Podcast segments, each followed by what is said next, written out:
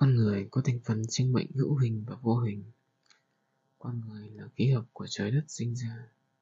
Cuộc đời con người gồm hai thành phần chính. Thành phần của trời là vô hình và thành phần của đất là hữu hình. Nói một cách rõ ràng hơn, con người không chỉ có thân thể hữu hình mà còn ẩn chứa rất nhiều thành phần sinh mệnh vô hình như thần hồn, phách, ý chí.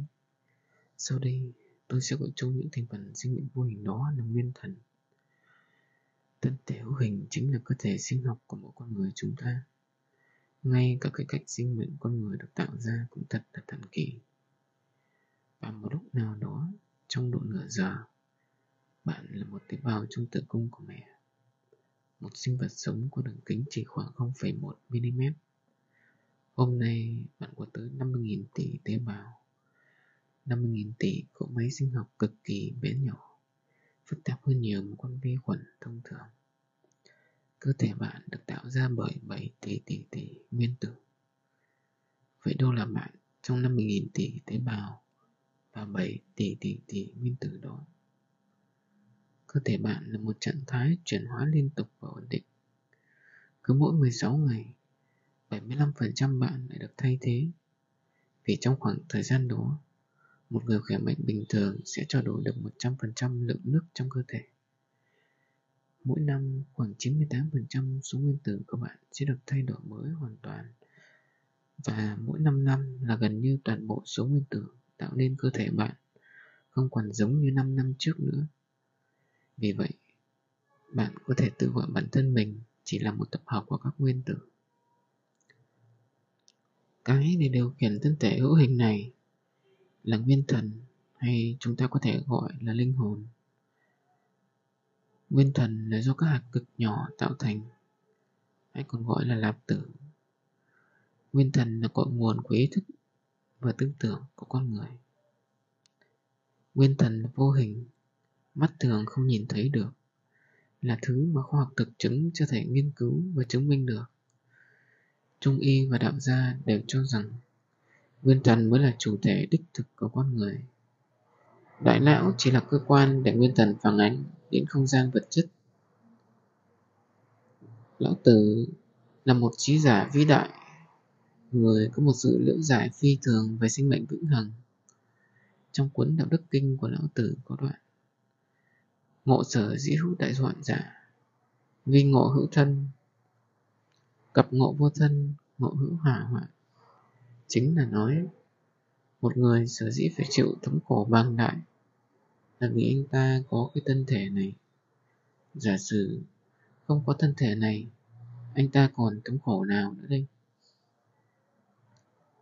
Nguyên thần hay linh hồn của mỗi người là bất tử.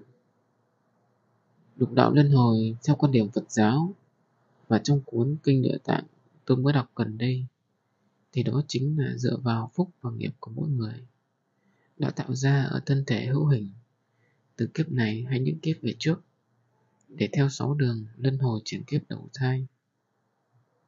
Sáu cõi luân hồi bao gồm một cõi trời, hai cõi thần, ba cõi người, bốn cõi súc sinh, năm cõi ngạ quỷ, sáu cõi địa ngục.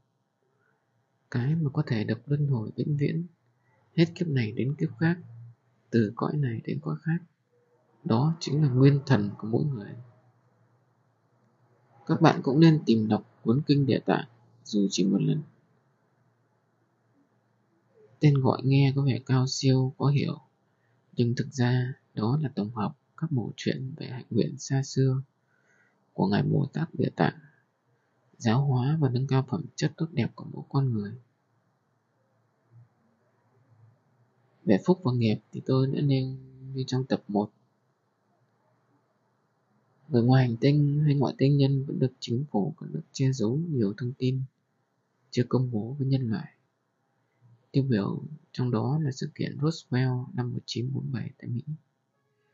Lúc đó, một quả bóng theo dõi thời tiết của không quân Mỹ được cho là đã va chạm với một UFO và đã khiến họ phải buộc tuyên bố rằng tai nạn đó chính là của người ngoài hành tinh mà tàu vũ trụ của họ gây ra trong sự kiện ấy con người Trong sự kiện ấy, con người ngoài hành tinh sống sót và đã được quân đội Mỹ thu, thu thập thông tin từ họ.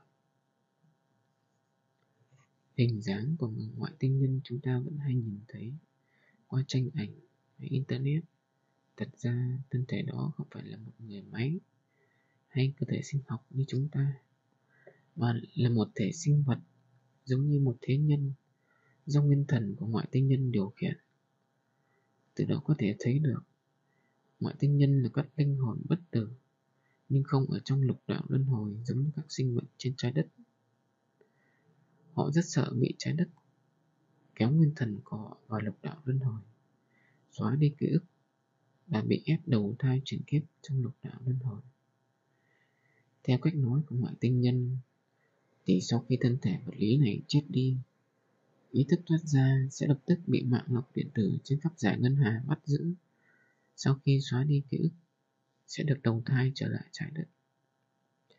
Những sinh mệnh khuyết ký ức này có xu hướng chăm sóc tốt cho thân thể của mình bởi họ luôn nghĩ rằng đó là chính mình. Tuy nhiên, thân thể này rất khó chăm sóc. Nóng, lạnh, đói, khát đều không chịu được. Chưa kể một ngày nào đó còn sinh bệnh. Dày dứt hơn nữa, họ một đời đều vì cái thân thể này mà buôn ba Đối với một sinh mệnh có linh hồn vĩnh cửu mà nói, cách sống này còn tống khổ khổ hơn cả cái chết. Mặc dù linh hồn mất đi ký ức hoàn toàn không nhận ra điều đó. Đó cũng là một lý do mà ngoại tinh nhân không xâm chiếu trái đất, mà họ sử dụng thế nhân có hình dáng giống với loài người, sống trộn lẫn trong chúng ta, để tìm hiểu, nghiên cứu và kiểm soát loài người. Trong cuốn sách Biocentrism tạm dịch chủ nghĩa sinh học chỉ ra rằng cái chết là ảo, ảo ảnh do suy nghĩ của con người tạo ra sau khi chết sinh mệnh sẽ không kết thúc mà tồn tại mãi mãi cái chết thực sự có thể là cánh cổng dẫn đến vô số vũ trụ. Chủ nghĩa sinh học là gì? Thông thường, chúng ta nghĩ rằng có một vũ trụ trước khi sinh mệnh có thể diễn hóa sự sống. Nhưng thuyết sinh học nhấn mạnh rằng sự sống tạo ra vũ trụ, chứ vũ trụ không tạo ra sự sống. Một quan điểm mang tính cách mạng như vậy đã làm đảo lộn trí tưởng tượng của chúng ta về sinh mệnh quan điểm như thế chẳng phải giống như trong tập 2 của tôi đã nhắc đến về Isaac Newton hay sao? Ông cũng là người cho rằng thần đã tạo ra hệ mặt trời tinh xảo và vũ trụ rộng lớn này. Đối với chủ nghĩa sinh học căn bản không tồn tại thời gian. Thời gian và không gian chỉ đơn thuần là công cụ sáng tạo của ý thức của chúng ta. Lý thuyết này cũng phá vỡ quan điểm từ xưa của chúng ta về thời gian, không gian, sinh mệnh thậm chí cả cái chết. Đồng thời cũng đánh thức một khả năng mới rằng sinh mệnh về cơ bản là bất tử. Con người thì thích đo lường vạn vật. Nếu có cái gì không cân đo đong đếm được thì liền cho rằng nó không tồn tại nhưng ý thức của mỗi con người chúng ta có thể cân đo đong đếm được hay chăng chúng ta có thể hiểu được chính ý thức của bản thân mình hay chưa khi ý thức rời khỏi cơ thể của chúng ta chúng ta không thể nhìn thấy nó. Nhưng khi ý thức ở trong cơ thể tồn tại trong tâm tâm trí của chúng ta thì sao? Linh hồn đi về đâu sau khi chết? Điều gì xảy ra vào lúc chết? Câu hỏi này làm cho các nhà khoa học bối rối và là bí ẩn lớn mà, mà con người tò mò. Nhưng một khi chúng ta bình tĩnh, nhìn nhận kỹ lưỡng, bỏ qua mọi sự kiêu ngạo của mỗi con người, thì chúng ta đã đều có câu trả lời cho riêng mình rồi. Hẹn gặp lại các bạn. Chúc an lành.